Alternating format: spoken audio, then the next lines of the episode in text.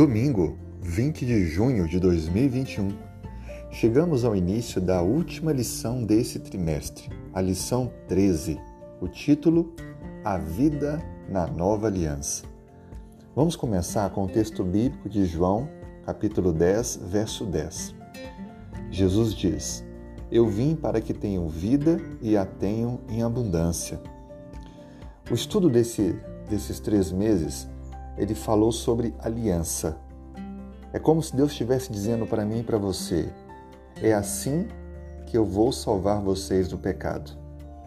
E aí usa os símbolos e todas as ilustrações para tornar mais compreensível o plano da salvação. A vida eterna é mais do que apenas prometer que um dia viveremos em um lugar perfeito e maravilhoso. Ter a salvação é ter também bênçãos de Deus hoje em nossa vida, dons, recompensas que Ele quer que desfrutemos desde o momento que aceitamos pela fé o plano da salvação.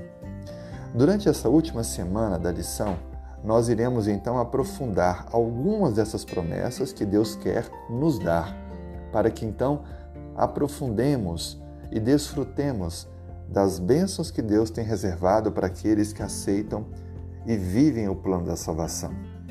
Vamos começar com alegria. Olha o que diz a Bíblia em 1 João, capítulo 1, verso 4. Escrevemos estas coisas para que a nossa alegria seja completa.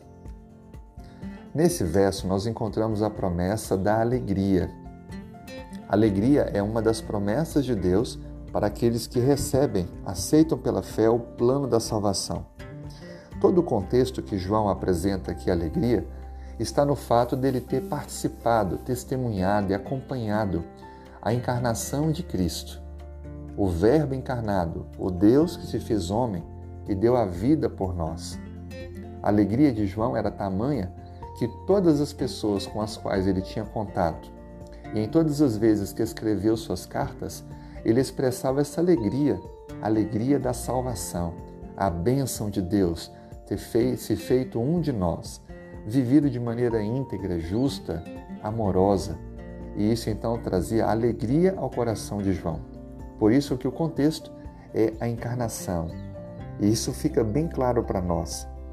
Nossa vida cristã deve expressar a alegria que temos em seguir a Cristo, seus princípios e buscarmos ser semelhantes a Ele. O verdadeiro cristão ele não olha o cristianismo como uma imposição de normas e regras que restringe a sua felicidade. Pelo contrário, ele olha para o cristianismo como aquilo que realmente dá razão à sua existência. A alegria de servir a Deus, a alegria de honrar o Senhor. Essa deve ser a minha e a sua vocação. Você transmite essa alegria às pessoas que estão ao seu redor? Você compartilha dessa bênção que Deus deu a todo aquele que recebeu o plano da salvação?